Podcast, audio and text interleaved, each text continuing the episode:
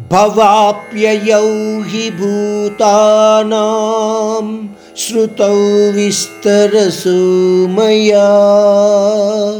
त्वत्तः कमलपत्राक्ष महात्म्यमपि चाव्ययम्। इस श्लोक में अर्जुन श्री कृष्ण को पद्माक्ष नाम से संबोधित करते हुए कह रहा है कि आपके बताए गए विभूति तत्व महिमा को समझ गया हूँ। आपको सर्वव्यापी रूप में भी पहचान पा रहा हूँ।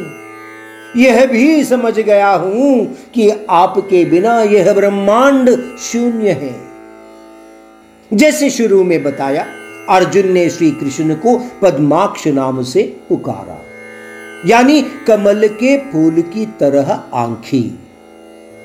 लेकिन इसका उद्देश्य इस उदाहरण द्वारा भी हम समझ सकते हैं, जैसे कमल का पौधा दल दल में बढ़ता है, उसका फूल दल दल के किसी भी प्रभाव के बिना अपनी सुंदरता को बनाए रखता है। इसी प्रकार इस ब्रह्मांड की गतिविधियों से उस परमात्मा पर भी कोई प्रभाव नहीं है। इस उद्देश्य से भी अर्जुन परमात्मा को पद्माक्ष नाम से संबोधित कर रहा था इस श्लोक में।